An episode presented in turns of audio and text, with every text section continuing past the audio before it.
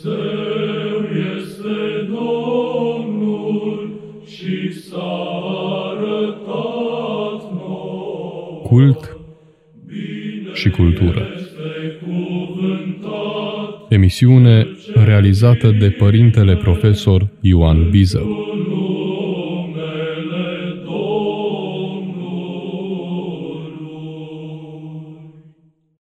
Dragi ascultători, ziua de 27 septembrie este dedicată pomenirii solemne liturgice a unuia dintre cei mai de seamă cărturari, cărturari și, și oameni de cultură și rari în același timp ai neamului românesc, anume Antimivirianul, Sfântul Antimivirianul, marele tipograf, marele om de cultură, marele păstor de suflete și în același timp martirul care, cu moartea lui, cu slujirea lui, cu darurile lui de artist, artist tipograf, artist în sculptură, în, în, în, în modelarea cuvântului, în învățarea limbilor străine, în slujirea poporului lui Dumnezeu, a înnobilat și nobilează cultura, spiritualitatea românească.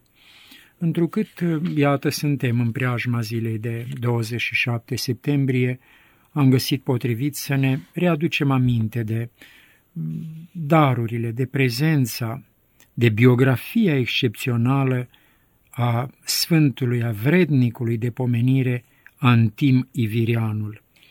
Întâi de toate vom reține faptul că s-a născut în jurul anului 1650 în Iviria, de aici numele lui Ivirianul, este vorba despre Georgia, Georgia de astăzi sau Gruzia, zona de vecinătate cu Armenia, cu Turcia, în fine, și a murit perioada septembrie-octombrie, nu se știe precis ziua, anul 1716. De tânăr a căzut în robie la turci. A fost dus la Constantinopol, acolo a fost vândut în piața de sclavi, în fine, până la urmă a fost eliberat, probabil un creștin mai avut, sesizând calitățile lui, l-a răscumpărat din robie și-a trăit o vreme în preajma patriarhiei ecumenice. Aici învață sculptura în lemn, avea o deprindere, o îndemânare deosebită, învață caligrafia, învață pictura, broderia, broderia veșmintelor, acoperimintelor sacre, în vremea aceea încă se făcea de către bărbați, învață limbile greacă, arabă și turcă, și tot acum se pare că a fost călugărit primind numele de Antim și a fost sirotonit preot călugări, romonah, cum se spune. Pe la 1689-1690, Constantin Brâncoveanu l-a, l-a sesizat, l-a, l-a dulmecat, i-a sesizat calitățile deosebite și potențialul de învățătură, de cunoaștere, de artă, de meserie, și l-a adus în țara românească. Aici a învățat, avea deja către 40 de ani, aici a învățat uh, cât se poate de repede limba română, impecabil, așa cum reiese din textele lui, din cărțile românești pe care le-a tipărit, a învățat de asemenea limba slavonă, limba care se vorbea, era limba de cancelarie, limba uh, păturii culte în țara românească și de asemenea a învățat și meșteșugul tiparului. Asta însemna să faci, să cioplești literele, nu? să le sculptezi, să, caracterele, utilajul ca atare, piesele utilajului, în fine. Așadar învață și arta sau meșteșugul tiparului, iar în 1691 și s-a încredințat conducerea tipografiei domnești din București. Aici imprimă patru cărți, în fine, în 1696 a fost numit egumen, stareț, cum spunem astăzi, la renumita, prestigioasa mănăstire Snagov, unde mută și tipografia de la București. Imprimă 15 cărți, șapte grecești, cinci românești, una slavonă și una slavo-română, iar una, acest lucru de reținut, greco-arabă, pentru creștinii din, din, din Imperiul Otoman, care nu aveau îngăduința să aibă, să țină tipografie. Între anii 1701-1705 și-a reluat activitatea la București, unde a tipărit alte 15 cărți, dintre care 11 grecești, două românești și una slavona română și iarăși una greco-arabă. Uh, un ceaslov greco-arab în 1702 și de asemenea Noul Testament în 1703, prima ediție a Noului Testament în țara românească. Uh, în șase, într-o zi de 16 martie 1705 este ales episcop de Râmnic, unde a înființat o nouă tipografie, imprimă aici nouă cărți, trei românești, trei slavo-române și trei grecești, iar în 28 ianuarie 1708 este ales mitropolit al țării românești. Este instalat în mod solemn, cum se procedează până astăzi, în ziua de 22 februarie, atunci ține o impresionantă cuvântare care ne-a rămas. În această calitate, iată, mitropolitul Ungrovlahiei, mitropolitul țării românești, mută tipografia de la Râmnic la Târgoviște, unde a tipărit 18 cărți, 5 grecești, una slavo-română, una slavo-română greacă și de această dată 11 românești, dintre care învățătură pentru, de folos pentru preoți, um, psaltirea, iată, psaltirea, octoihul, cărți de slujbă, liturghierul, molitvelnicul, catavasierul, ceea ce este important de reținut este acest fapt. Antimivirianul uh, românește cărțile de slujbă. Dacă până la el slujba se celebra, se rostea de către preoți, de către diaconi, în limba slavonă sau în limba greacă, el are această îndrăzneală. El, străinul, el uh, cumpărat, răscumpărat din piața de sclavi, el învățatul, el luminatul și discretul și smeritul și jerfelnicul Antimivirianul face trecerea la limba română. Primele cărți de slujbă, liturghierul, molitvelnicul, cărțile din care citește preotul până astăzi, preotul și episcopul, sunt imprimate de către el în limba română. Până atunci nu îndrăzneau uh, tipografii, episcopii, monahii, care ei erau tipografi, nu îndrăzneau să facă un, un asemenea pas uh, se imprimau în limba română îndrumările de tipic, mențiuni de acestea, ba au îndrăznit să tipărească în limba română pericopele din Evanghelie și Apostol, dar niciodată slujba ca atare. Iată meritul lui eh, Antimivirianul și faptul acesta că îl numim ctitor al limbii române, el străinul care a învățat limba română impecabil și, cum spun învățații noștri de la Iorga și uh, Sadoveanu și alți învățați care au fost preocupați de, de biografia excepțională a lui Antimivirianul, uh, rămâne un ctitor de seamă al culturii, al spiritualității și al limbii românești.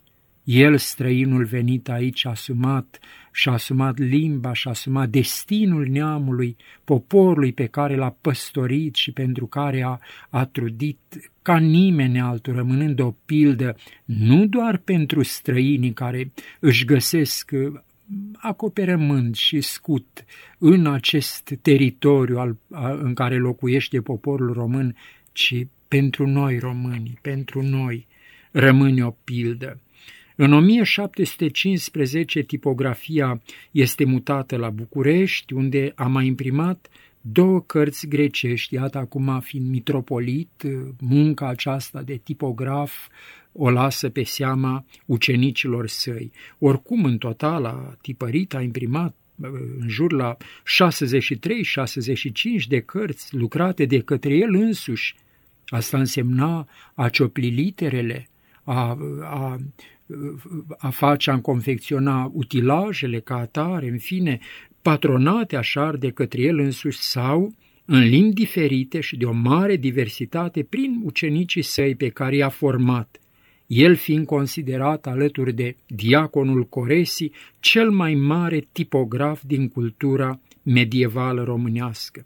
A avut, cum spuneam, un rol un rol decisiv în introducerea completă și definitivă a limbii române în slujbă. În același timp, deși străin de neam, a creat o limbă liturgică românească înțeleasă și folosită până astăzi.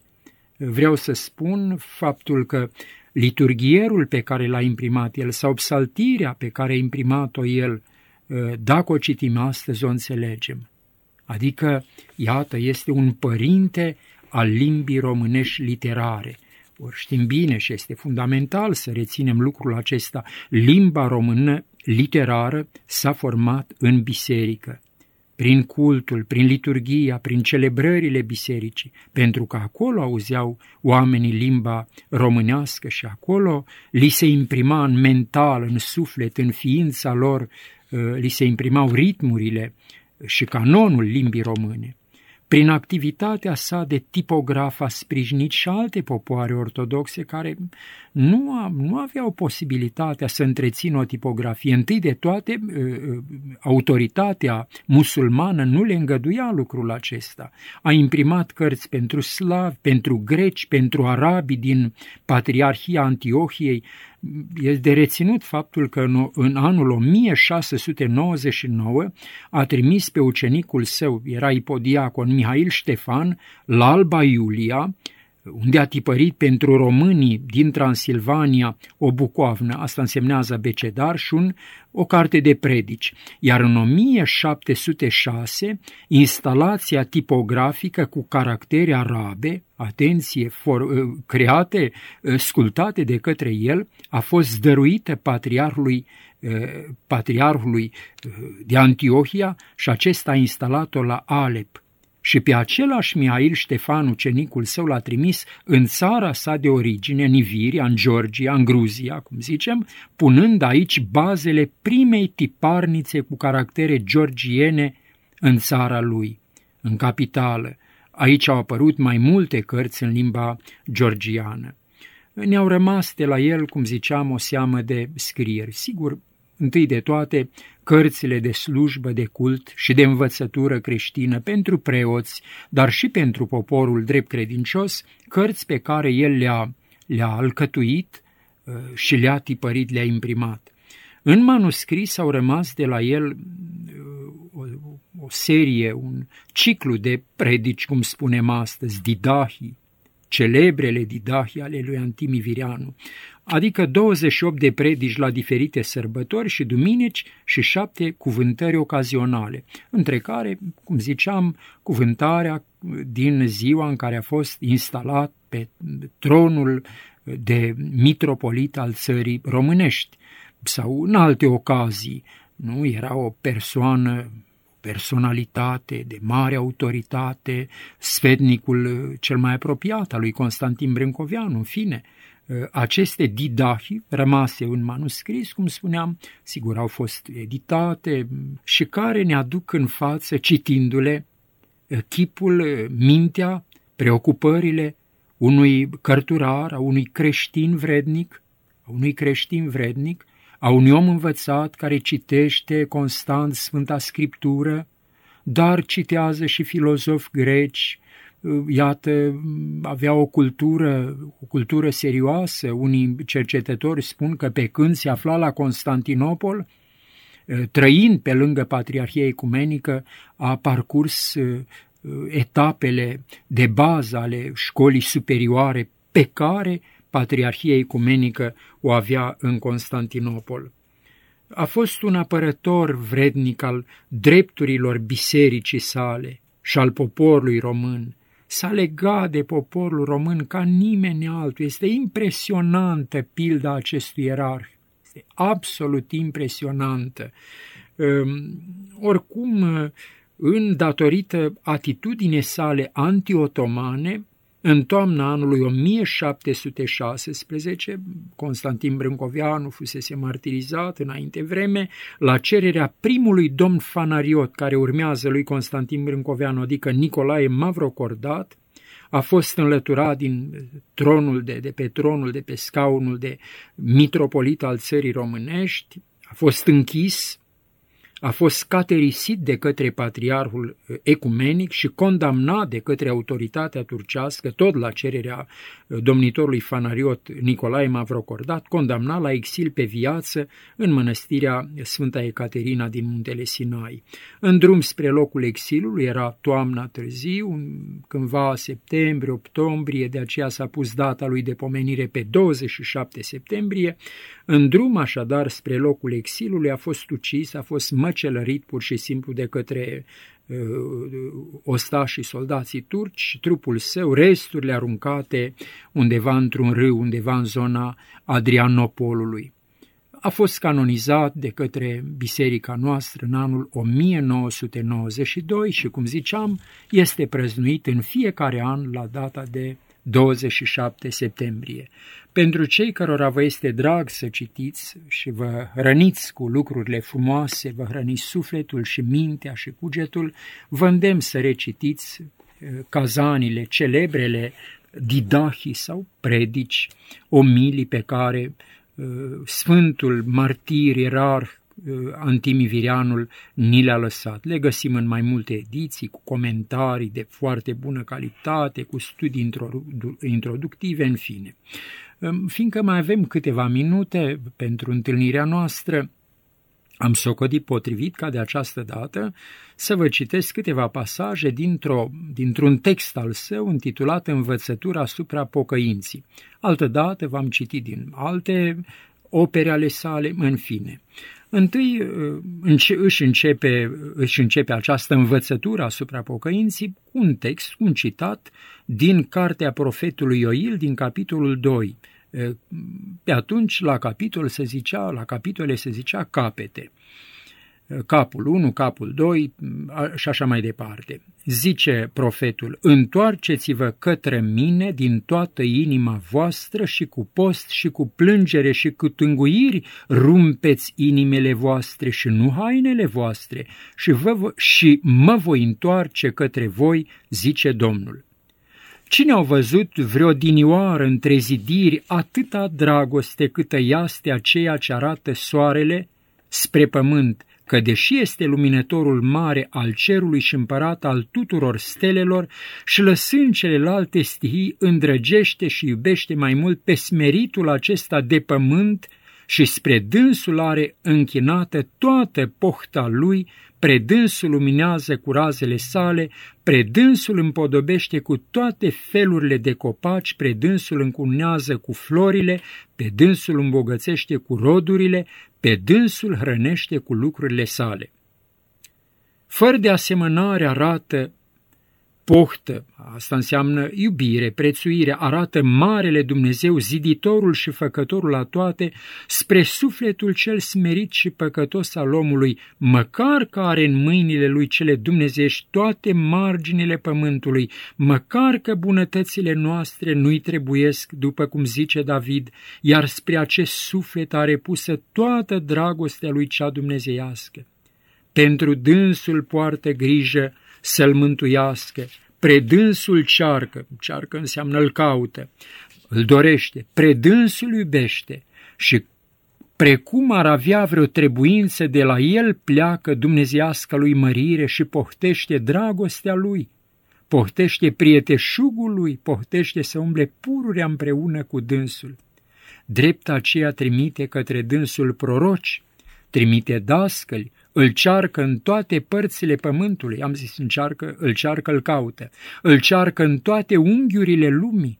Și pentru că pohtește să fie pururea împreună cu el și nedespărțit de împărăția lui, îi arată calea, îi spune mijlocirea pentru ca să se mântuiască de păcat și să se întoarcă spre dânsul. Oare care este mijlocirea aceea? Este aceea a pocăinței, care nu are greșeală. Întoarceți-vă, zice Domnul, către mine și eu mă voi întoarce către voi. Deci pentru pocăința aceasta sunt gata astăzi să grăiesc puținele, puținele cuvinte înaintea înțelepției voastre, feții mei ci vă poftesc să ascultați cu dragoste, căci aceasta este mai trebuincioasă decât toate și mijlocire fără de greșeală pentru mântuința voastră. Mântuința se înțelege, mântuirea. Mare este cu adevărat darul acesta al pocăinții, dintr care poate cunoaște fiecare, mai ales dragostea cea multă ce arată Dumnezeu spre noi creștini și pofta ce are ca să ne vază mântuiți, de vreme ce numai pe noi au rânduit-o, numai pentru noi au dat-o, numai pentru noi au vrut să fie pocăința în lume. Și cum este adevărul acesta o dovedește socoteala, căci, pentru căci de-ar fi vrut să o rânduiască pentru alții și nu pentru noi, credincioși și creștini, se cuvenea această rânduială să fie sau pentru îngeri, sau pentru draci, sau pentru dobitoace, sau pentru celelalte alte făpturi. Și de vreme ce pentru îngeri nu este, căci îngerii cei buni nici nu au greșit, nici nu pot să greșească, drept aceea nici pocăință nu le trebuie. Nici pentru draci, pentru căci ei, dintr-o a sa voință fiind împietriți în vicleșug, nu primesc și nici nu vor pocăința. Iar nici pentru dobitoace nu este, pentru căci n-au nici minte, nici cuvânt, ci lucrează pururea fără de greșeală, precum le învață firea lor. Nici este pocăința pentru altă făptură din câte se află în lume, pentru că sunt toate nesimțitoare și urmează a nu fi primitoare de pocăință. Și iară, dacă numai pentru noi oamenii au dat îndurătorul Dumnezeu acest dar de mântuire al pocăinței, sau să zic mai bine pentru noi creștinii, pentru că păcătuie și jidovii și turcii, însă nu le folosește, nici la ajută pocăința, nimic pentru că sunt în afară de lege.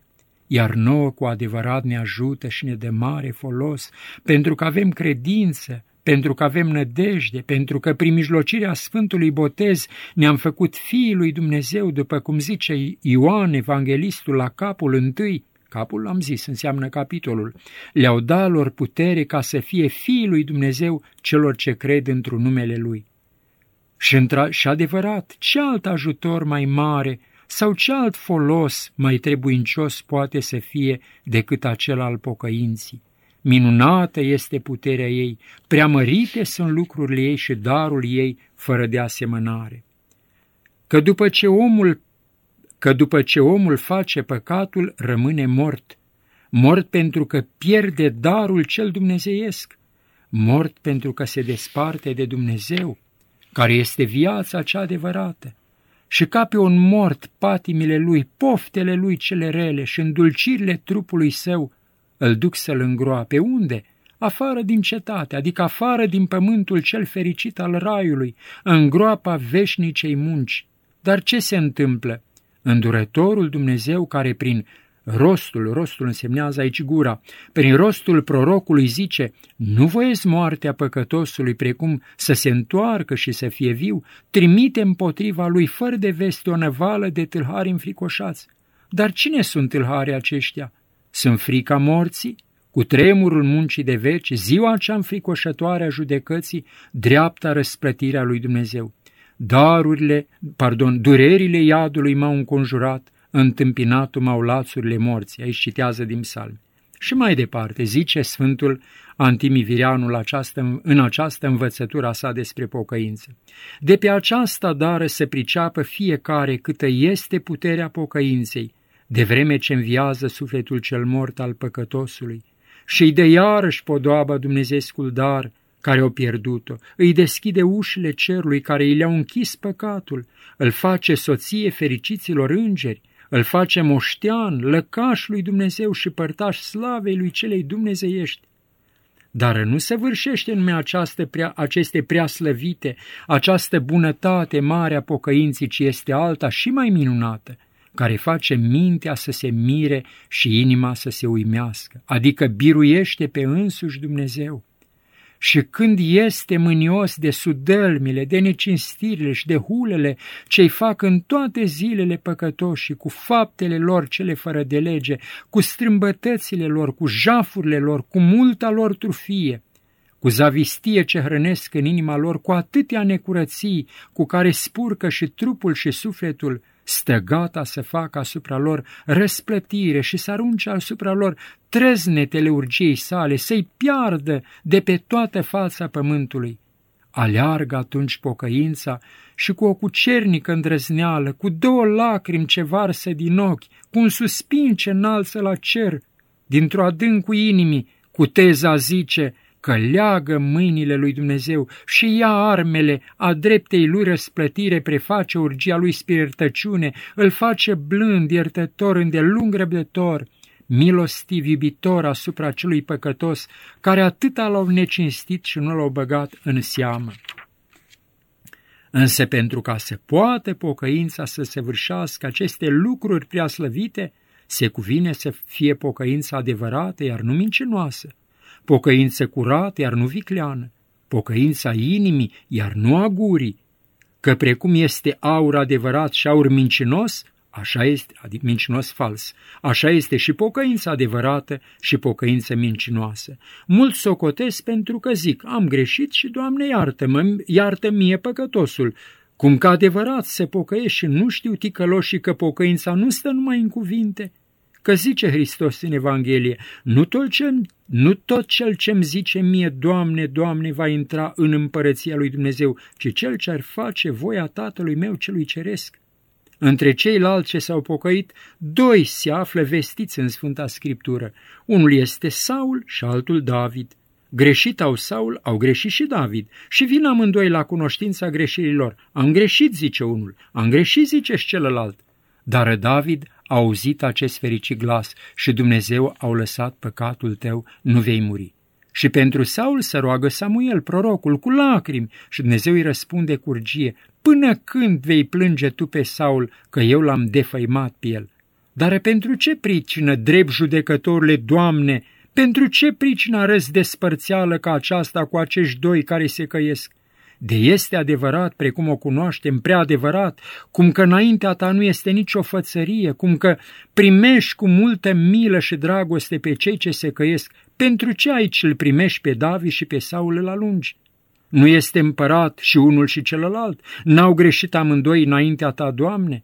Oare drept, dar drept ce David, care au făcut păcat mai mare și îndoit, adică prea curvia și uciderea, află milă înaintea ta și Saul se defaimă și se lapă de care n-au arătat numai, care s-au arătat doar numai neascultător. Adevărat, feții mei, pe din afară așa se vede, iar Dumnezeu, care este cunoscătorul de inim și vede din lăuntru aceea ce noi nu vedem, au văzut despărțeala pocăinței și a uneia și altuia, că pocăința lui David era pocăința adevărată, cu Duhul milit și cu inimă înfrântă și smerită, precum zice Sfânta Scriptură, iar lui Saul pocăința era mincinoasă și vicleană, din, gura nu, din gură numai, iar nu și de la inimă, că inima lui nu era dreaptă către Dumnezeu și pentru aceasta aceea a lui David s-au arătat primită și a lui Saul s-au defăimat.